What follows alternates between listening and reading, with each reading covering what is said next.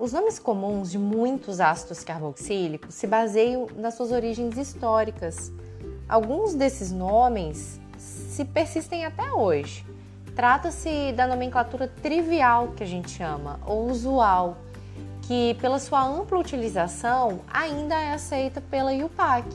Pelo que você vê aí, nós temos o ácido metanóico, que é conhecido como ácido fórmico, e ele vem da palavra em latim formiga, que significa fórmica.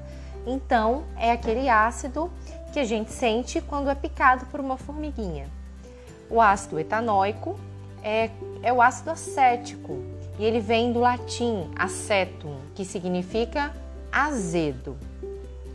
Já o ácido butanóico é o nome usual é o ácido butírico, e o nome está relacionado à palavra em latim para manteiga, ou seja, butirum. O ácido pentanóico é o ácido valérico, encontrado na planta valeriana.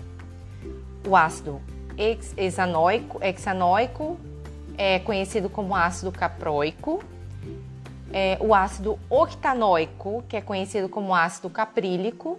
E o ácido decanoico, que é conhecido como ácido cáprico Todos esses últimos três, eles vêm do latim, que significa, é, vem do latim capra, que significa cabra.